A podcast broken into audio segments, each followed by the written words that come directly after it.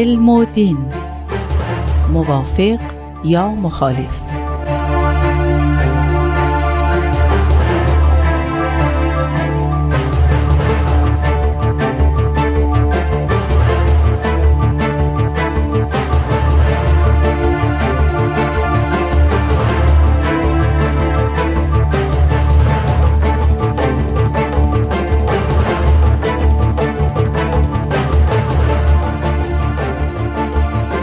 دوستان عزیز، درود بر شما. به برنامه علم و دین، موافق یا مخالف از رادیو پیام دوست توجه میکنید.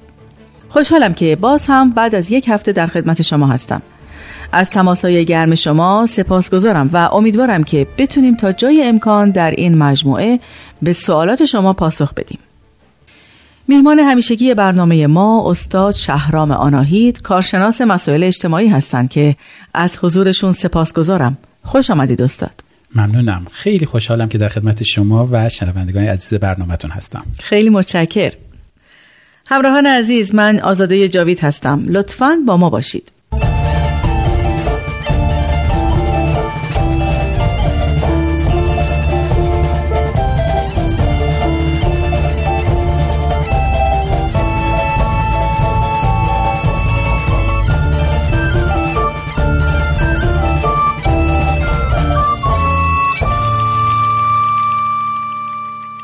خب استاد، سوال یکی از شنوندگان عزیز پخش میشه.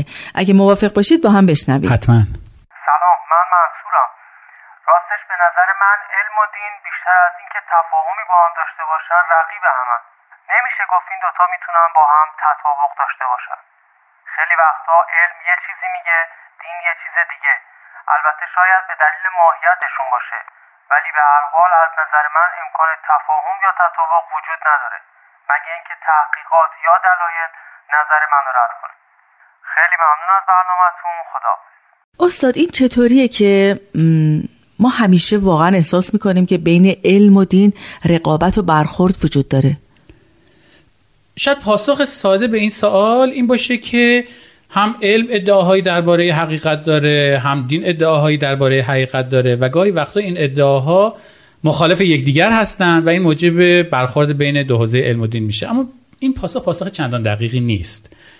واقعیت اینه که علم طی این چند قرن اخیر روز به روز موفق‌تر شده در قانع کردن مردم عادی، یعنی من و شما، درباره توانایی خودش.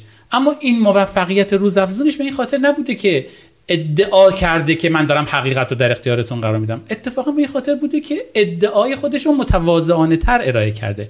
علم امروز میگه که من مدل هایی رو بنا میکنم برای تبیین واقعیت، تا اونجا که این مدل ها میتونن واقعیت رو تبیین کنن و پیش بینی بکنن، من بهشون تکیه میکنم.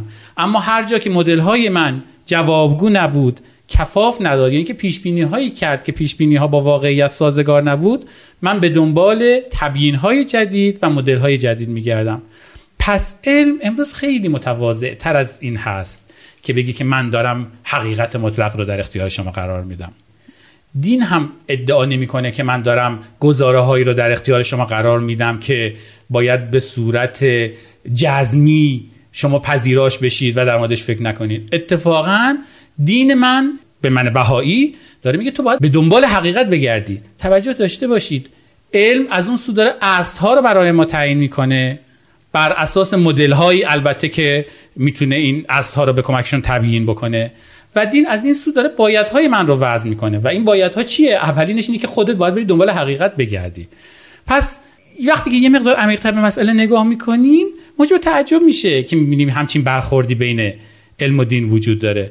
حتی فرض رو بر این بذاریم که علم داره حقیقت رو در اختیار ما قرار میده، یا مثلا میگه آنچه که من دارم به شما میگم حقیقته. ما یه حوزه دیگه داریم مثل حوزه هنرگاهی، وقتی شما میشینید روبروی یه فیلمی یا یه کتابی، وقتی که اون کتاب تموم میشه یا وقتی که اون فیلم رو نگاه میکنید، ازش یک برداشت جدید، یعنی اون کتاب یا اون فیلم به شما صحبت میکنه. واقعیتش اینه که حقیقتی رو داره در اختیارتون قرار میده، چیزی که تا حالا باهاش ارتباط برقرار نکرده بودید. در عین حال مثلا فضای روایی این کتاب داستان یا این فیلم یه فضای کاملا ممکنه غیر واقعی باشه، پس شما به هنر اجازه میدید که با شما صحبت بکنه، حقایقی رو باهاتون طرح بکنه در یک فضای کاملا روایی. امروز هم ما نمیبینیم که کسی نگران یا حداقل در اغلب مواقع این مسئله عدم انطباق فضای روایی این یا آن هنر با واقعیت عینی یا با واقعیت علمی چندان موجب نگرانی من یا شما نمیشه. این به طور خاص فضای روایی دین هست که حالا بنا به شرایطی اینگونه در برابر فضای روایی علم قرار گرفته، حداقل در اذهان بسیاری از مردم، و موجب شده که این احساس ایجاد بشه که این دوتا با همدیگه برخورد دارن و سازگار نیستن.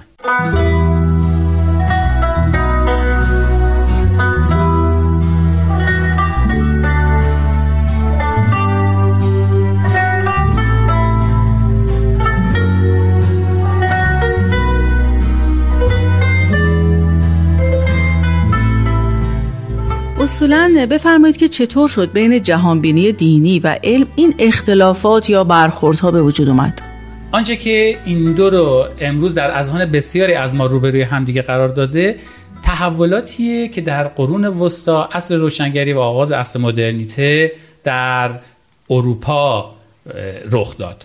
توجه داشته باشید از نظر بعضی از تحلیلگرهای اروپایی این اختلاف بین علم و دین یک واقعی جدید هست. شما میبینید وقتی که آیین مسیحیت داره شکل میگیره و بست پیدا میکنه تو اروپا، یکی از اتفاقایی که میفته اینه که دانش آن زمان که دانش مثلا چه میدونم نجوم بطلمیوسی مثلا بود، یا این که فرض میکنیم نگرش ارسطویی به ثبات انواع بود، اینها به عنوان یک بخشی از جهانبینی مسیحی به آیین حضرت مسیح میپیونده.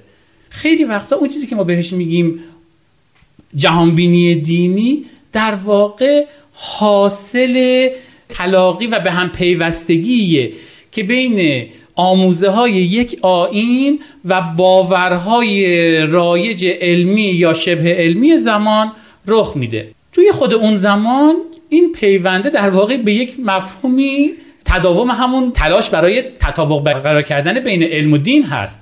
اما زمان میگذره، از یک طرف علوم زمان دچار تحول میشن، از طرف دیگه باورهای دینیمون همچنان ثابت و پایدار موندن.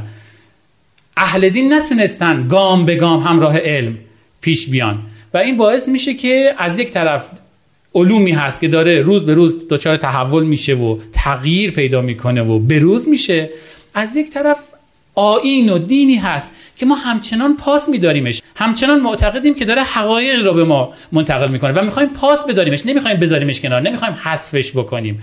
اما این پاس داشتن رو گاهی وقتا به قیمت نفی علوم زمان میخوایم عملی بکنیم. اینجاست که داره مشکل پیش میاد، اینجاست که اختلاف پیش میاد بین اون چیزی که ما میتونیم اسمش رو بذاریم واقعیت بیرونی، اونگونه که ارک داره به تصویرش میکشه، و واقعیت یا فضای روایی دین، اون دنیای روایی که داره از دین بیرون میاد. این اتفاقی بود که توی چند قرن اخیر در واقع در اروپا شکل گرفت. از نظر خیلیا تا وقتی که علم آنقدر پویا نشده بود که حالا در زمان ما هست، چندان هم مسئله برخورد و اختلاف بین این دوتا حاد نبود. اما علم کم کم پویا شد، روز به روز نگاهش رو به عالم، به هستی بروزتر کرد، کارآمدتر کرد و اینجا بود که این اختلافه خودشون نشون داد. اهل دین هم نتونستن پذیراش بشن، برخورد کردن، مقاومت کردن، حاصل این شد که امروز ما همه یا حداقل خیلی از ما بر این باور هستیم که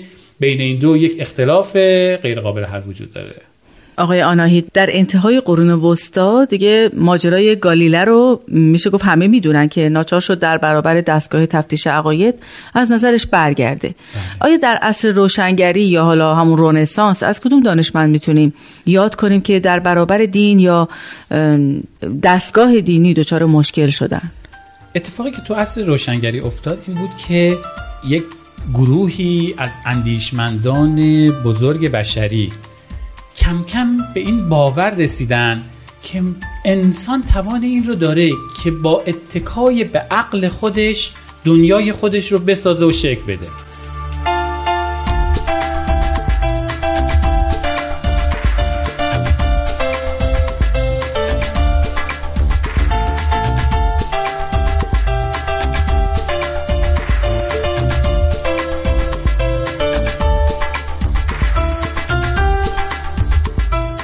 توجه داشته باشید. تا پیش از این فرض بر این بود که جامعه انسانی برای اینکه سامان داشته باشه، برای اینکه برپا باشه، باید همواره به سنت‌های خودش اتکا بکنه، سنت‌هایی که خداوند در اختیارش قرار داده و به واسطه اونها میتونه بقای خودش رو تضمین بکنه.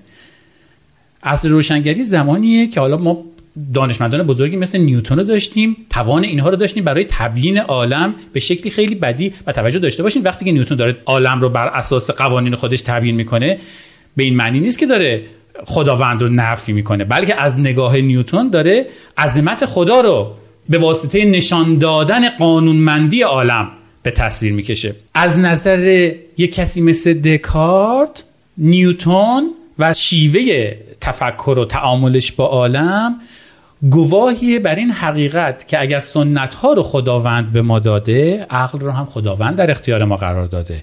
پس اگر که ما با وفاداری به سنت ها میتونیم به پروردگار خودمون وفادار باشیم، چرا با وفاداری به عقلمون این پایبندی به آفریدگار خودمون رو نشون ندیم؟ اصل روشنگری ویژگیش اینه که اندیشمند در تلاش برای اینکه دنیای انسانها رو یک بار دیگه بفهمه، یک بار دیگه درکش کنه، یک بار دیگه تجویزش بکنه و معتقده که به واسطه این عقل هست که من میتونم آینده خودم رو بسازم. اصل روشنگری مقدمه دنیای مدرن میشه، دنیایی که عقلانیت قبل از سنت و مقدمه بر سنت، بر سرنوشت حداقل بخش بزرگی از جامعه انسانی حاکم میشه.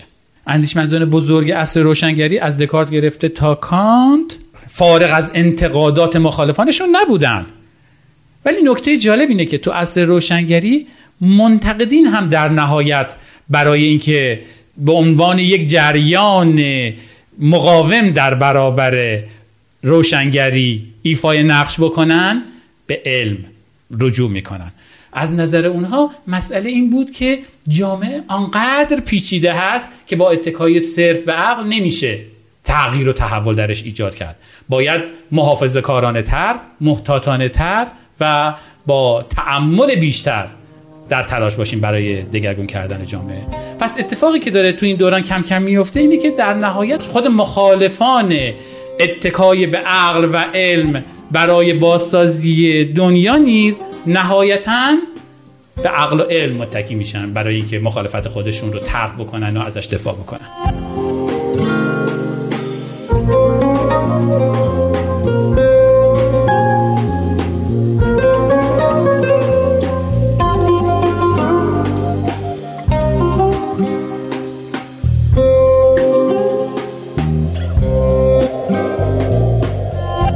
استاد، ما در برنامه‌های قبل درباره نقش آگاهی علمی در بالا بردن بینش دینی صحبت کردیم. میخوام ببینم میتونیم بگیم دین هم میتونه در جهت دادن به علم مؤثر باشه و به اون جهت بده؟ اجازه بدین من خیلی محتاطانه بگم بله. به این خاطر میگم محتاطانه که علم پویایی خودش رو مدیون بی‌طرفیشه. دانشمند به شرطی میتونه در مقام دانشمند به نحو احسن ایفای نقش بکنه که تا اونجا که انسانیتش بهش اجازه میده و امکانش رو براش فراهم میاره، فارغ از پیش زمینه های ذهنی، پیش زمینه های اعتقادی، در جستجوی تبیین واقعیت باشه. با این وجود من میگم که محتاطانه بله، به دو جهت. از یک سو امروز ما اونقدر با علم دمخور شدیم که بدونیم بسیاری مواقع برای یک پدیده علمی میشه تبیین‌های مختلفی ارائه داد، تبیین‌هایی که ضرورتاً با همدیگه برابر نیستن. در یک همچین مواقعی نظر من اینه که بهترین تبیین اون تبیینیه که انسانیت انسان رو بهتر پاس بداره. اجازه بدین من براتون یه مثال بزنم. خواهش میکنم. فرض کنید که شما معلم یک کلاس هستید.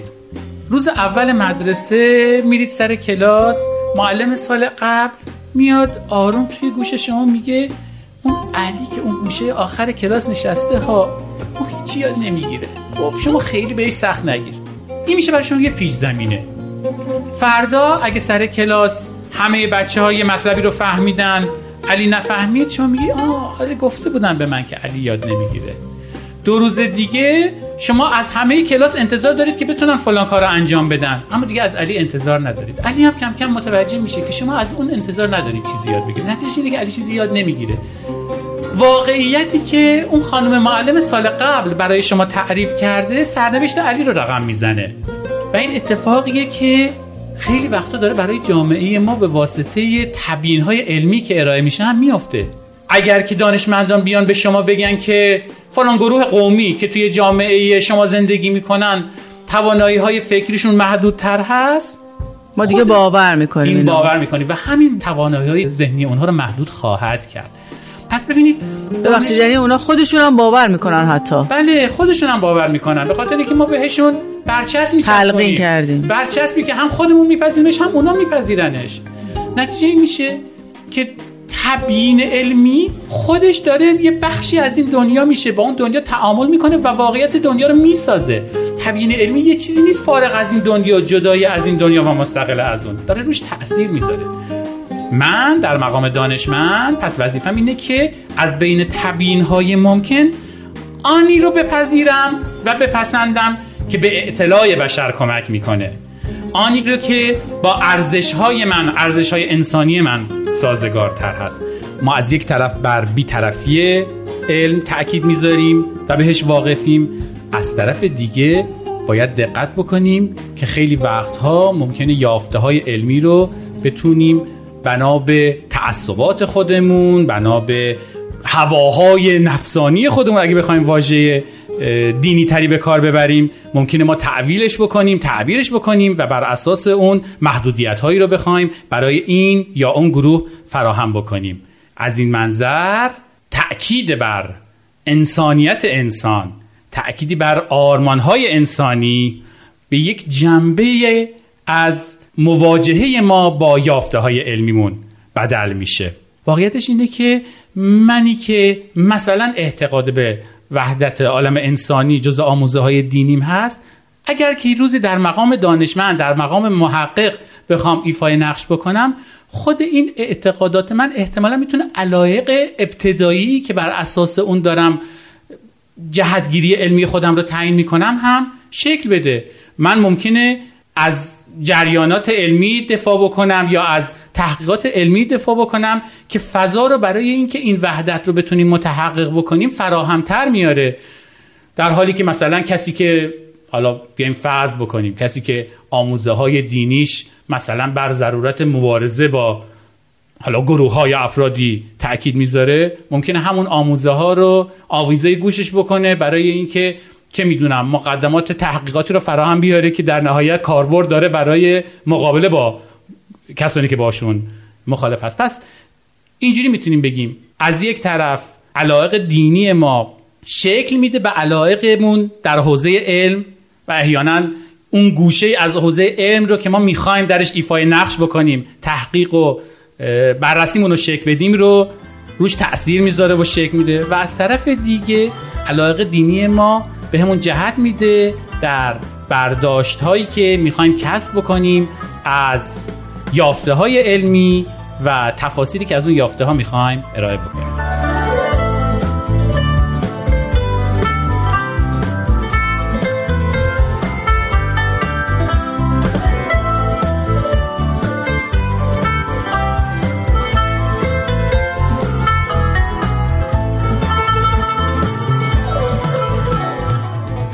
آقای آناهید با توضیحاتی که دادین، حالا من نمیدونم ولی احساس میکنم دارین راه رو برای دخالت دین در علم باز میکنین، در حالی که در ابتدا اینطور به نظرم اومد که از بی‌طرفی علم دارین دفاع میکنین و اونجا مفید به حال جامعه، علم و دین هر سه میدونین. من ابتدای این عرضم هم عرض کردم خدمتتون که خیلی دارم محتاطانه این مسئله رو بله فرمودین بله. بذاریم برای اینکه مسئله یکم بازتر بشه من یه مثال دیگه خدمتتون بگم. خیلی خوب میشه، ممنون. شما از منظر رویکرد کارکردگرایی تو جامعه شناسی ممکنه بتونید توجیه‌های خیلی قانع کننده‌ای برای وجود فقر در جامعه بشری ارائه بدید. مثلا ممکنه بگید که باید یه طبقه فقیر تو جامعه وجود داشته باشن که حاضر بشن کارهای پایین اون جامعه رو انجام بدن. به هر حال اگه که همه ثروتمند باشن هیچ کی حاضر نیست اون کارا رو انجام بده. یا مثلا باید بگید که چه می‌دونم، ممکنه بگید که فقر به خاطر این هست که مثلا گروهی از افراد جامعه دنبال لذت‌های آنی هستن، حاضر نیستن این لذت‌ها رو به تعویق بندازن و چون که لذت‌های آنی رو بر حالا تلاش و کوشش و اینا ترجیح دارن میدن، اینها فرصت برای این که بتونن به مرحله برسن که کسب ثروت بکنن پیدا نمیکنن. ببینید این تعبیرها ممکنه که به لحاظ علمی حتی قابل دفاع هم باشه، حالا حداقل در یه مقاطعی، اما توی این تعبیر حالا حداقل برای من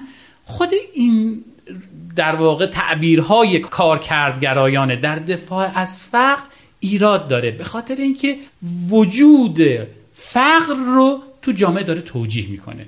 یعنی داره میگه که بگذارید فقر در جامعه باشه، باید فقر در جامعه باشه. خیلی وقتها علم ناخواسته فضا رو ایجاد میکنه برای اینکه از تبیین اصلها فراتر بره و بایدها رو تجویز بکنه و این فرای اون چیزیه که حتی خود علم مدعیشه که میخواد انجام بده.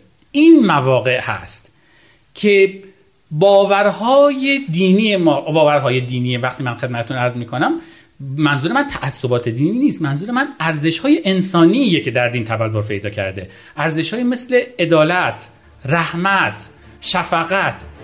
اینها میتونه مانع این بشه که ما تبیین‌هایی رو از علم بپذیریم که علم رو داره از وظیفه خودش که تعریف واقعیت هست فراتر میبره و به حوزه خلق واقعیت یا تجویز اون وارد میکنه.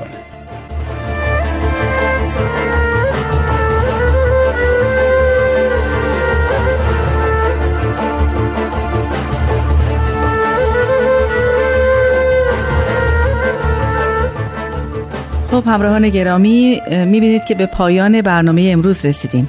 از استاد آناهید خیلی ممنونم که به سوالات ما پاسخ گفتن. من سپاسگزارم. امیدوارم در برنامه بعد هم شما رو ببینیم. حتما انشاءالله. خیلی ممنون. همراهان گرامی، لطفاً با ما در تماس باشید و اگر سوالی درباره موضوع برنامه دارین خوشحال میشیم که با ما مطرح کنید. تلفن ما 201-703-671-8888.